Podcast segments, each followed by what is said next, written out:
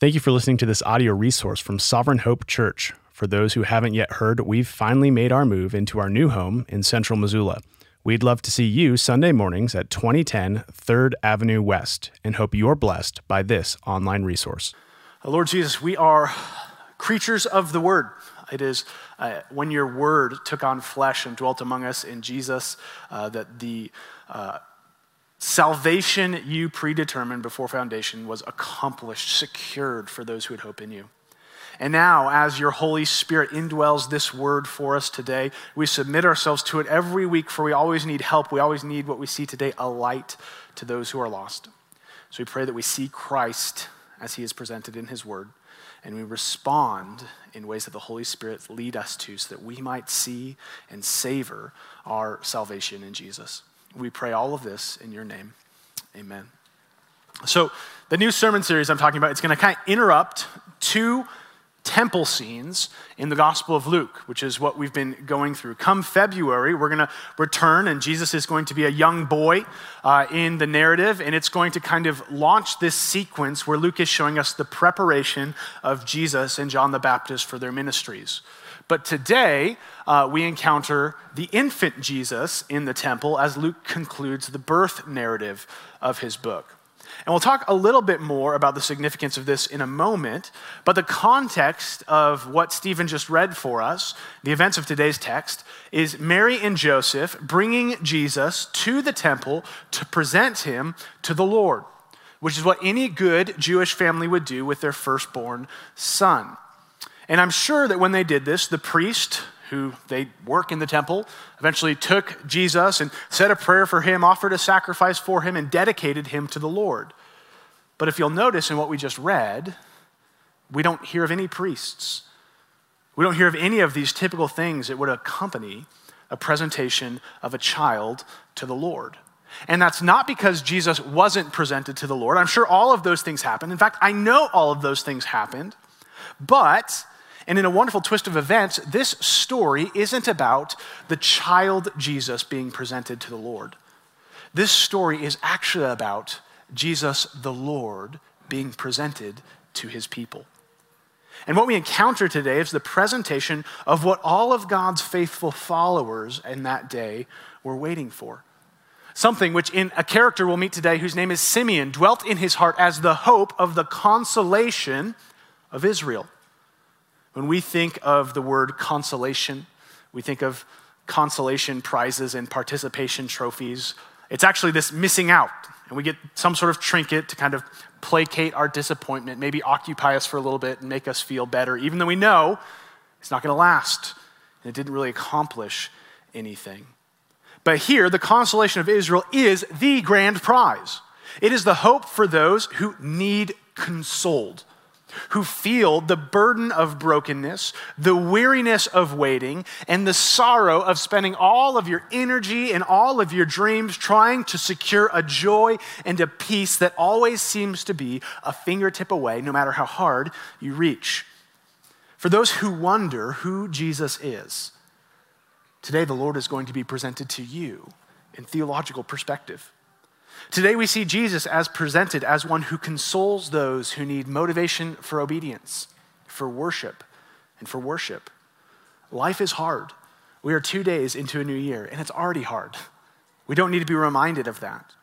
But in the person of Jesus Christ, those who are weary and burdened, those who find the tedious nature of life to be difficult, here is joy which gives us peace in the moment and draws us forward in new hope. For those who feel enamored and captivated by all the glamour of the world, here is the incredible joy and beauty of Jesus, which renders everything else ordinary in light of who he is and what he's come to do.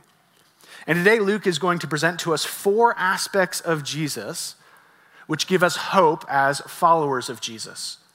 If you're not one who believes in Jesus, this story gives you four pictures of who it is you come to when you come to Jesus. And so these are the four things we'll note today.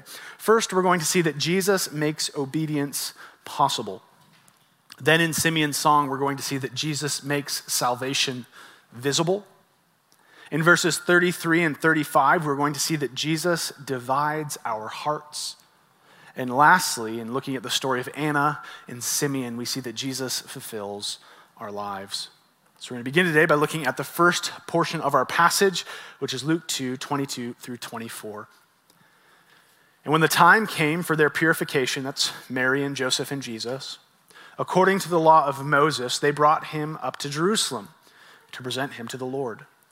As is written in the law of the Lord, every male who first opens the womb shall be called to the Lord, shall be called holy to the Lord, and to offer a sacrifice according to what is said in the law of the Lord a pair of turtle doves or two young pigeons.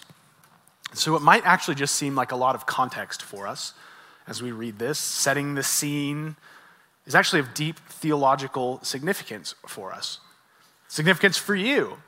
And what we see first is that Mary and Joseph were actually in poverty. Many of us might think that if we follow Jesus, riches and comfort will follow us. But here we have Mary, who just gave birth to Christ the Lord, born of God and of woman. Mary, who the angel Gabriel already appeared and said, O favored one, on whom God's favor has shone. She finds herself under what I call the poverty clause of the Old Testament. You see, how much you make and how comfortable your worldly amenities are are of no significance of your standing before the Lord. To have riches and worldly comfort does not mean that one has Jesus. And to have Jesus does not mean that you'll have riches and worldly comfort. Pleasure and provision come from proximity to Jesus, not the rewards of this world. And this is seen, as I said, in what is here called this poverty clause. And this clause is mentioned here uh, in Luke 2 in verse 24 when he, they, he said they went to go offer um, a turtle dove and a pigeon. And part of what Mary and Joseph were waiting on at this time, what we see in Luke 2 22, was for the end of their purification. And this purification was something that the Old Testament law prescribed. And after a male child was born, the baby and the mother had to wait 33 days before they went back to the temple. And after that 33 days, Moses tells us what comes next in Leviticus 20, or 12, verses 6 through 8. And when the days of her purification are completed, whether for a son or for a daughter, she shall bring to the priest at the entrance of the tent of meeting a lamb, a year old, for a burnt offering, and a pigeon or a turtle dove for a sin offering. And he shall offer it before the Lord and make atonement for her. Then she shall be clean from the flow of her own blood. This is the law for her who bears a child, either male or female. And if she cannot afford a lamb, so here's the poverty clause, then she shall take two turtle doves or two pigeons, one for a burnt offering and the other for a sin offering. And the priest shall make atonement for her, and she shall be clean. So, in order to complete the dedication of the child and to consummate this purification process, a sacrifice was made for atonement. Now, to understand this, we actually have to understand the nature of our sin. When Adam and Eve sinned in Genesis 3 and the, the curse of sin fell on humanity, part of the woman's curse was childbirth. And so the blood and the hard work of labor actually kind of baptized everyone who is born in this marking of sin, in the weight of belonging to a fallen humanity. And it's not because sex and childbirth is sinful, but because of the effects of sin on our soul. Every human ever born by woman is born sinful, born through blood, born through pain, born into brokenness. So, knowing that we by nature are born into sin, God made a way forward to atone, even from birth, for our sins. God made a way forward, and that was this sacrifice which cleansed the mother and child. And as we saw, generally this sacrifice was a spotless lamb, a year old, and a turtle dove or a pigeon. But for those who couldn't afford a lamb, God made another provision they could offer two turtle doves and two pigeons, two very cheap and accessible animals. And they could, by that same offering, receive the exact same atonement, the exact same forgiveness as those who are able to offer the full lamb. Mary and Joseph went to the temple to offer sacrifices under this poverty clause. That's what Luke says. They didn't go to offer a lamb, they went to go offer a turtle dove and a pigeon because they, Mary and Joseph, could not afford a lamb. And what's important for us to see here, even in the Old Testament law, is that God made a way for those who didn't have enough to still have access to atonement. Sometimes we have this wrong understanding of the Old Testament, where in the Old Testament we encounter this angry God who only demands our works. But here we see that God was already going to those who didn't have enough and saying, I will provide. I will meet you where you are, and I will give you what you need to obey. Where one would desire to come to the Lord for purification, if you are one who looks at your life and you see a total absence of what looks like anything that would qualify you to have fellowship with this God, here we see that even from day one, God is committed to taking, to taking those who come to Him and to giving them what they need to be brought into His fellowship and to the promise of His people. But not only do we see Mary and Joseph's poverty here, but we also see their obedience to that Old Testament law and Jesus' participation in that law. And what shouldn't be missed on us is as we're reading through the book of Luke, this is the first time Luke, the historian, actually explicitly cites Old Testament scriptures. Now, Luke has alluded to many Old Testament scriptures a lot. But one thing Luke doesn't do that other writers like Matthew or Mark do, they do it really abruptly and they say, This happened in order to fulfill the words of the prophet. Luke doesn't do that. He's more subtle. He like softly quotes the prophets without explicitly quoting it. And what we've seen is we've seen wonderful prophecies from Micah and from Malachi and from Isaiah of the Lord's prophet coming, the Lord's Messiah, born of a virgin from Bethlehem. All of these great, glorious promises that we could pull out, the best tracks of the Old Testament. And yet, the thing that Luke explicitly wants to draw our attention to are quotations from the things that we sometimes wrestle the most to read in the Old Testament law. That is one quotation from Leviticus 12, which we just saw, and another quotation from the book of Exodus.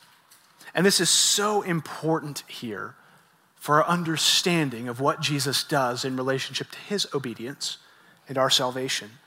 Jesus, who was already God in the flesh, the eternal second person of the Trinity, did not need to be subjected to the law. He was by nature who he always was holy, clean, perfect, radiant, sinless. But as his parents obeyed the law in bringing Jesus to the temple, Jesus was placed under the law not for his sake, but for ours. For all of us who are not born of a virgin, of God and woman, but of man and woman who find ourselves under the brokenness and the burden of the law, Jesus subjected himself to it, even as an infant, so that he might redeem those who suffered under it. We see in the book of Luke that one of Jesus' primary roles as we continue to work through this as the Messiah is to offer perfect obedience to the law where no Israelite could. Not the priest of that day, not the high priest, not King David, not the prophet Elijah, but here Jesus was going to perfectly obey the law and he placed himself under the full obedience of it. The problem which stains every child born of man, my problem, your problem. I was born into the church in a Christian family. You might be born outside of the, a Christian family. Each of us suffer from the same problem of disobedience to the law not worshiping Jesus as we ought, and we stand under the condemnation of death because of our cosmic treason against the God who is king. But here, Jesus, born of God and man, began the plan of perfect obedience to ransom those who sat under judgment of their own sin, to save lawbreakers by becoming the one who obeyed the law perfectly. Why is this of significance for us today? Because it's by Jesus' perfect obedience that his parents' substitute poverty offering would even be acceptable to the Lord. The author of Hebrews tells us that it is impossible for the blood of bulls and goats and turtle doves to remove our sins and make atonement. Namely, they didn't rebel against God, we did. Which means the only reason that someone who goes and offers what they can afford in a full lamb could receive atonement or the only reason those who can't offer a full lamb and has to go with measly doves and pigeons can get atonement is because the blood of those bulls and goats and pigeons were a placeholder for the ultimate sacrificial lamb, who is Jesus Christ. Here's the astounding picture in this text right here. As Mary and Joseph rejoiced in that God had made a provision for them to enter back into fellowship with him. They had no idea that the reason they were able to offer a lesser sacrifice and still be accepted was because Mary had just given birth to the greatest sacrifice, Jesus Christ, and that he was going to be the final atonement that worked backwards to all the sacrifices in the Old Testament taking lambs and pigeons and making them as blameless as himself, and looks forward to all of us who come to Jesus in grace as our sacrifice. You see, just as the law, as Paul says, weakened as it was, tried to give God's people what they needed to obey, Jesus Christ, who is the fulfillment of the law, gives all who come to him the power they need to obey God in the Holy Spirit. Because Jesus upheld the law of God perfectly, he paid the impossible price for your disobedience. No man can ransom himself from the wages of our sin. You can't obey enough, you can't give enough, you can't sacrifice enough, you can't sing enough, you can't pray enough, you can't read your Bible enough. It is an impossible price for you. But Jesus paid that impossible price so that obedience might be possible for all who accept Jesus' provision. The call to Jesus is a call to be saved from the work of the flesh and set towards obedience in the spirit. And here we see that even when it seemed difficult, Jesus gives us exactly what we need to obey by being the provision we need to obey God. And you can imagine the debate Mary and Joseph might have had about this presentation process. Uh, Christmas and the holidays just ended, and if you have kids, you subjected yourself to the torture of packing up your kids in snowy gear and driving from house to house. And you realize that one of the most depressing things you'll ever see is getting to heaven and seeing how much time is spent putting children into vehicles. And that's how much of your life is spent on that process. It's burdensome, it's taxing. But let us remember that Mary and Joseph did not live in Jerusalem. For them to go to Jerusalem, they had to go up to Jerusalem. They had to travel in an age without Honda Odysseys and sliding doors and tablets to entertain their children. It was costly for them to do this. And you can imagine Joseph, who had an angel appear to him and tell him what is going on, why this child is not his child, but why he should still see himself as the father. This was a child born of God the Father and Mary. And Joseph thought that was weird, and the angel said it is weird, but this is God's promise. So Mary knew the distinction of Jesus. Joseph knew the distinction of Jesus. And you can imagine that Joseph came to Mary and he said, Hey, Mary, isn't this kid already the Messiah? Doesn't his name mean God with us? Isn't he the Son of God? Do we really have to go to Jerusalem? Doesn't he already get his gold star? Isn't he already distinct enough? And don't we always find excuses to not obey? But here, they submitted themselves, knowing all of the uniqueness of Jesus, and they chose to obey. And they not only began Jesus' substitutionary obedience, they not only themselves received the Lord's provision for Mary to have fellowship with the Lord's people. But what we see in this text is their obedience resulted in amazing praise and encouragement to others. As we'll see in a little bit, it just so happened. We, our name is Sovereign Hope Church, and we like that idea of sovereign because it means that there are no just so happens. God is sovereign over everything. And when it just so happened that on the day Mary and Joseph ended their purification and brought Jesus to the temple, that Simeon just happened to be going up that day.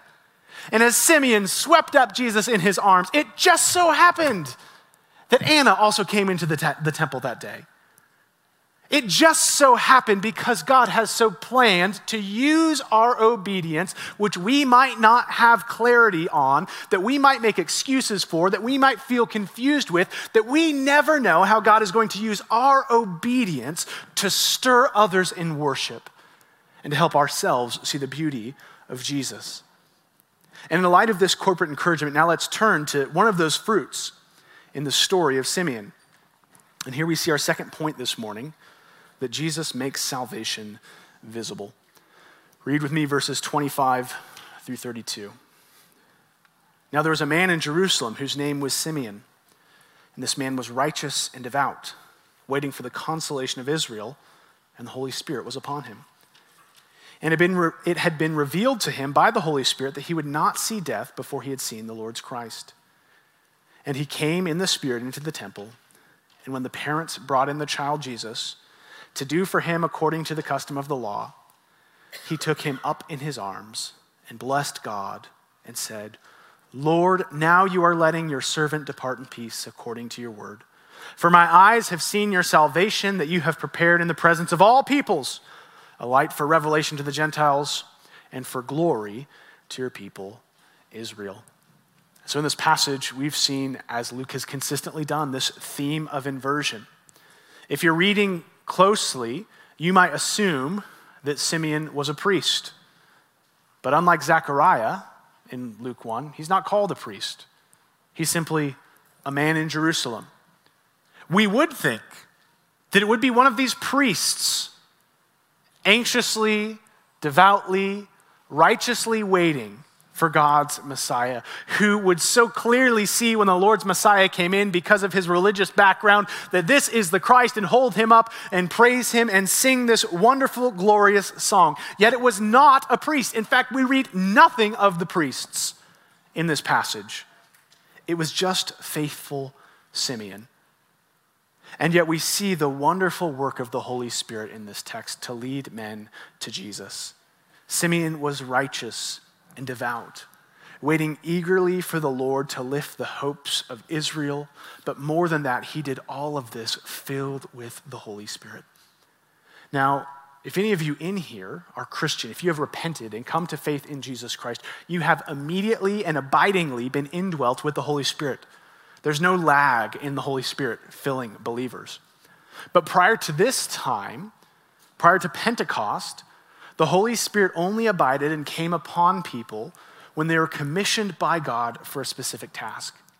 In the Old Testament, we read of Samson. The Holy Spirit came upon him and he slayed the Philistines who were oppressing the Israelites. The Holy Spirit dwelt on the prophet Elijah when he called down fire from heaven and consumed and, and dominated the altars of Baal. The Holy Spirit carried men in the Old Testament to great places to do great things. But did you notice the gift the Holy Spirit gave Simeon in this text? He didn't give him the gift of throwing fire, the gift of strength, the gift of prophecy, the gift of super speed. His gift was the gift of waiting the Holy Spirit was dwelling in him with eager anticipation because it had been told to him that he would not die before he sees the Lord's Christ. And so he waited. Every day he would go to the temple knowing that the Lord would work in the midst of his people. And every day he went in there and he climbed those steps and he looked around. He saw nothing. And then he'd leave. And the next day he'd go back and he'd look around. And he'd see nothing. And day after day after day after day. You'd have to imagine this would have an emotional effect on Simeon. And yet, one of the roles of the Holy Spirit is that though we weary, we do not lose hope. And he kept going. And he kept believing. And one day, he was led by this Holy Spirit into the temple, and he saw what every other person and all of the priests that day saw in the temple an impoverished couple ordinarily presenting their firstborn to the Lord, but he saw it with the eyes of the Holy Spirit when no one else did. This is how anyone who sees Jesus with saving eyes sees him. With the eyes of our flesh, without the help of the Holy Spirit, our eyes see, each and every one of us, when we look at Jesus, exactly what the world sees. Something where we get to decide what he looks like by observing him. But when the Holy Spirit works on our dead hearts, He gives us eyes to see what in our sin we never could. Carnal eyes, human eyes do not see, but eyes opened by the Holy Spirit of the Lord behold the spiritual realities of our redemption. To see Jesus like Simeon sees Jesus, which is to see Jesus as the Lord's Messiah, is to see something miraculous. It's to see something that only God can do when He opens your eyes to see this. For those of us who want consolation, for those of us who feel the pain of waiting, of brokenness, of the failings of our flesh, the Holy Spirit has come to console us. And we love that idea. But how does the Holy Spirit console us? How does He comfort us? How does He enter into our weariness and our weaknesses? By consoling us straight to Jesus, by showing us the signature center of God's love for you. And as the Holy Spirit revealed Jesus to Simeon, he broke forth in song, verses 29 through 32. Lord, now you are letting your servant depart in peace, according to your word. For my eyes have seen your salvation, that you have prepared in the presence of all people, a light for revelation to the Gentiles and for glory to your people, Israel. Here we see, in wonderful Trinitarian perspective, how the Holy Spirit reveals to Simeon Jesus and the way in which Jesus reveals to us the Father's salvation. John says this in John 1:18 speaking of Jesus. No one has ever seen God, the only God who's Jesus Christ mentioned in verse 17, who is at the Father's side has made him known. The only place we could see God the Father is through God the Son. Most of us, most of your neighbors, have a desire to see God or whatever they might define in their lives as God. The turn of the century marked this kind of statistical category called the rise of the nuns, which sounds like a really weird Catholic Star Wars crossover, but it's not the rise of the N-U-Ns, it's the rise of the N-O-N-E-S. In other words, it's those who, when asked on a religious survey which religion they belong to, would check None. But that trend is changing. In fact, in our modern era, we're seeing not a rise in atheism, but a rise in spiritualism. And part of that is because people are seeing things rightly, even if we're applying wrong solutions. We've seen the end of humanism. Where we thought there was this progressive hope and the world was getting better, we closed the bloodiest century in human history where Facebook and social media tools are promising to connect us to one another, they're increasingly dividing. They're not bringing charity, but hostility. The end of humanism is dark and lonely. The world, in and of itself, does not satisfy, it cannot save, and it will not relent. Therefore, to medicate this emptiness of true reality, people are turning to something spiritual a cocktail of love, good vibes and positive energy that sustains all things. This turn is motivated by nothing less than a desire for salvation. But there is no salvation apart from turning to Jesus Christ. We will never see salvation. We will never see the goodness of the loving Father until we see salvation where He has placed it, which is in His Son, that is revealed to us by the work of the Holy Spirit. And this is the great news in this text. Remember what we saw last week with the shepherds in verse 10. Well, the angel said to them, Fear not, for behold, I bring you good news of great joy that will be for all the people. This Savior is good news for all people. It is good news for those who realize their need, who see the empty realities of this world. But it is good news that says, I am the answer and nothing else is. And what does it mean that it says for all people? Look at Luke 2 31 and 32. Simeon sings that you have prepared in the presence of all people a light for revelation to the Gentiles and for glory to your people, Israel. So, Simeon, in contrast to the priests that are there, in contrast to the religious officials we'll encounter time and time again in the book of Luke, Simeon knew his Old Testament better than any of them. What surprises and shocks the rest of the religious community seems like the seamless application of the Old Testament, according to Simeon. Simeon knew that God was going to bring the nations to Jesus, that this wasn't simply a savior for the Jews, but that the savior of the Jews would be the savior of the world. He knew verses like Psalm 98, 2 through 3, where it says this The Lord has made known his salvation, he has revealed his righteousness in the sight of the nations. He has remembered his steadfast love and faithfulness to the house of Israel. All the ends of the earth have seen the salvation of our God. Isaiah chapter 2, verse 2. Not only shall they see, but they shall come. It shall come to pass in the latter days that the mountain of the house of the Lord shall be established as the highest of the mountains, and shall be lifted up above the hills, and the nations shall flow to it. And so Simeon sees this God who ransoms from all nations a people for himself. And he knows, thinking of his Jewish brothers and sisters, that in a pluralistic age, his fellow Jews were beginning to wonder if their God was really that glorious. All these other Greek gods and pagan gods had massive temples and fun utterances of worship. And here the Israelites do, worshiping a God at an empty temple in ordinary ways. But it's here that Simeon says Jesus Christ would remind you, for those wondering, that your God is indeed your glory, that there is no God like this God. But he also knew that for those who sat apart from God's promise, and maybe that's you today, to you who are searching, that this Messiah would be a light to the Gentiles, that it would reveal to you the way by which you might come and see God's mercy.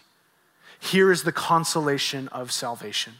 All who come to God through Jesus Christ are saved. Apart from this light, there is no salvation. Apart from this light, there is no seeing the Father. Apart from this light, there is no consolation. But in it, for all who come to the Lord's Messiah, there is peace, salvation, light, and glory. And while this message might seem ordinary for us who hear the gospel preached so clearly, for Mary and Joseph, this was astounding. Luke says they marveled at it. Not only that their son was this Messiah, but that God was really serious about bringing all the nations into his promise through his son.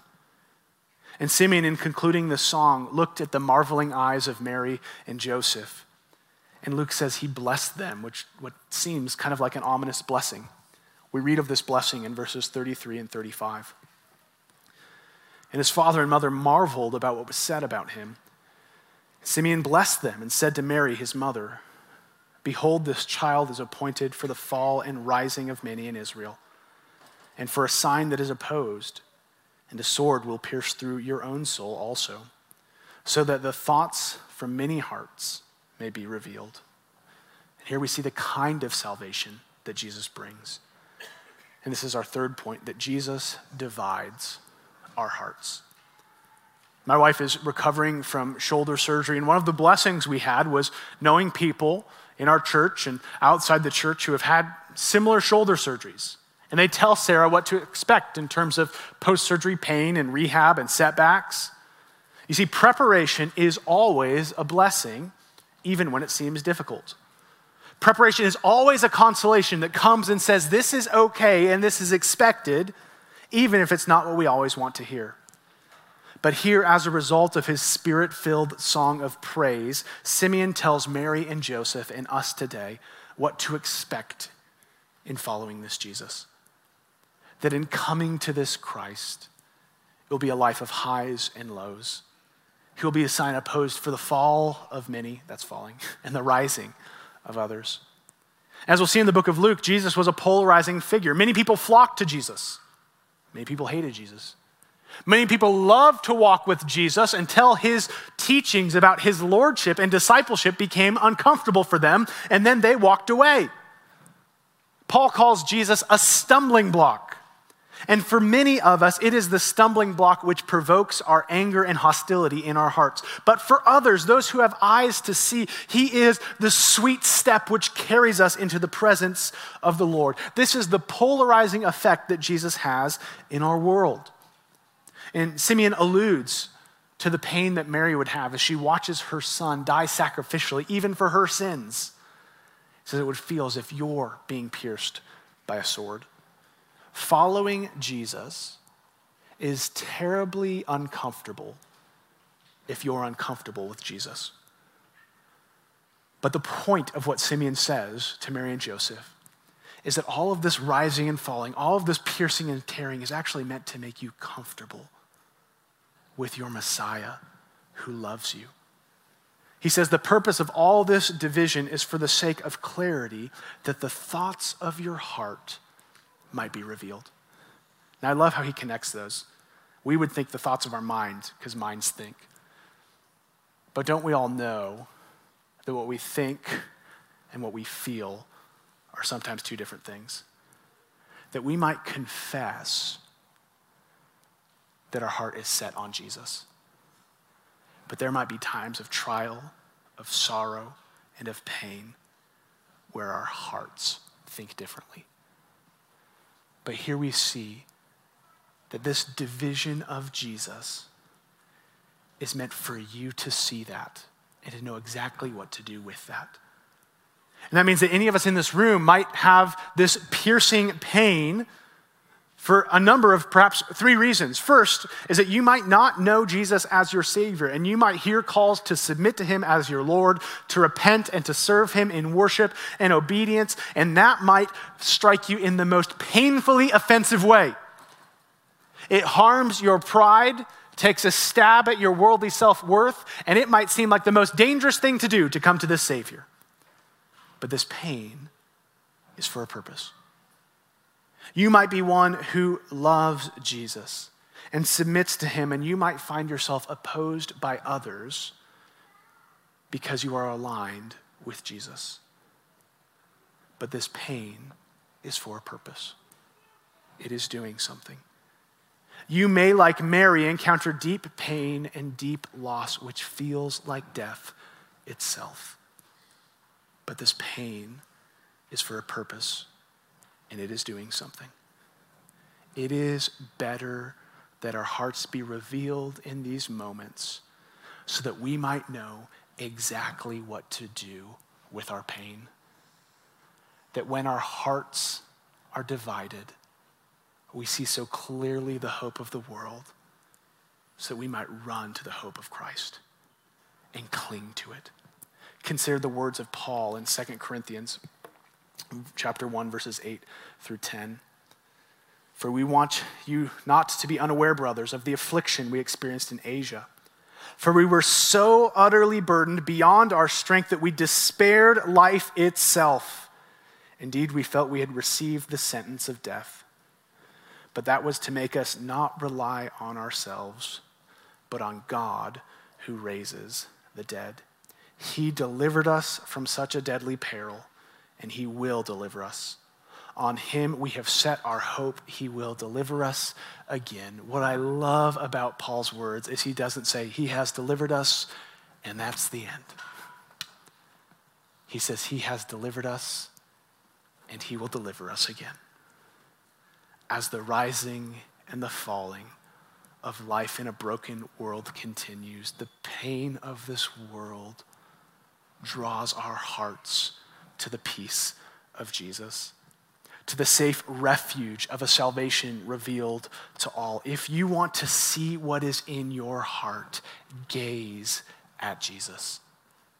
C.S. Lewis famously said that to look at Jesus as the Bible presents him is to see him either as a lunatic, as a liar, or as your Lord. He cannot be blase. He cannot be blah. He divides.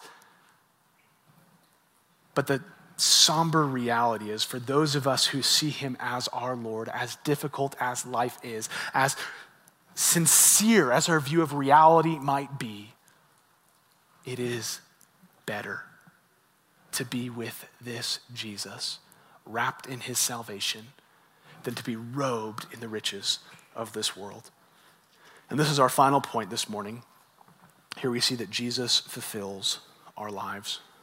Look with me at Luke 2, verses 36 through 38. And there was a prophetess, Anna, the daughter of Phanuel of the tribe of Asher. She was advanced in years, having lived with her husband seven years from when she was a virgin, and then as a widow until she was 84. She did not depart from the temple, worshiping with fasting and prayer night and day. And coming up that very hour, she began to give thanks to God and to speak of him who speak of him to all who were waiting for the redemption of Jerusalem. So here we encounter Anna, who was married at a young age, married for seven years, and then her husband died. And now she's 84 years old, widowed for most of her life.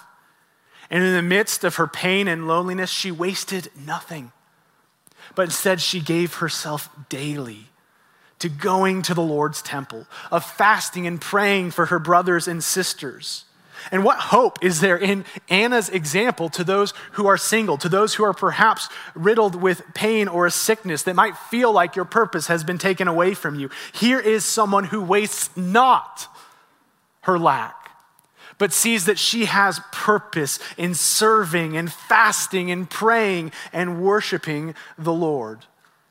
And while she puts herself to this task, it just so happened that she walked into that temple on that day, in that moment, when Simeon took up the Lord Jesus Christ and praised him, and Anna as well, with the full power of the Holy Spirit working inside of her, was stirred to worship anew, to worship stronger, to worship not in undefined fasting and prayers, but as the culmination of all of her hope and all of her fasting and all of her worship, she now proclaimed Jesus to all of those who were waiting for the redemption of Israel.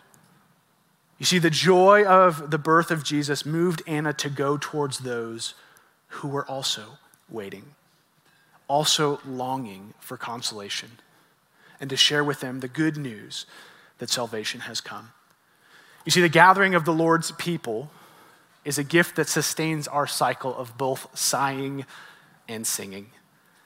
Anna came to those who were sighing under the weight of life, waiting for the redemption of Jerusalem.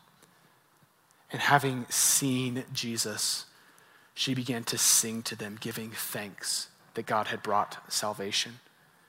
There will be times where you have the joy of singing the gospel into the sighs of those in this church. And then there will also be times where it's your sighs that need the song of those who see Jesus clearly and want to invite you into that good news.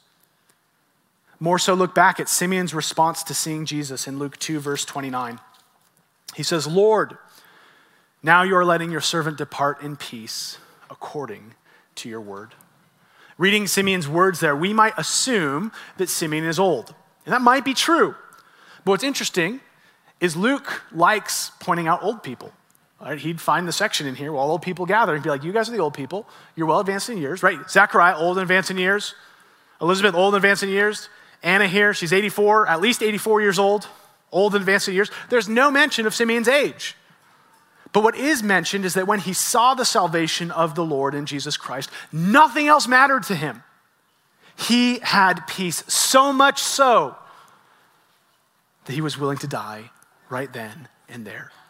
Here's the remarkable thing he didn't need to see the end of the story.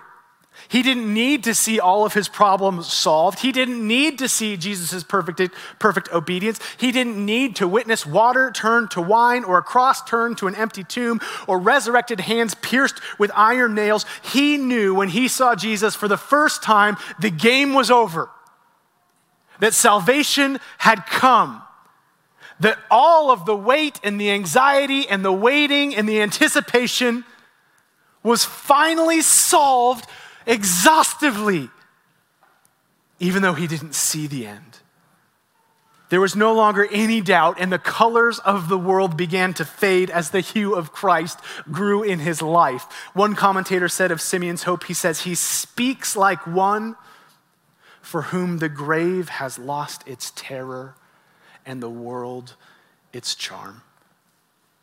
This text highlights those waiting for purification to be brought into the fellowship of the Lord, waiting for a Savior, waiting for a purpose. And the only way to endure the painful valleys of this world is when we realize that we lose nothing when we gain Jesus. I forgive, ask for forgiveness that I know this, but there's a country song whose chorus goes, Everybody wants to go to heaven, but nobody wants to go now. I don't apologize for the bad theology. I apologize that I know a country song. but how painfully true is it that some of us take that idea and import it into our life?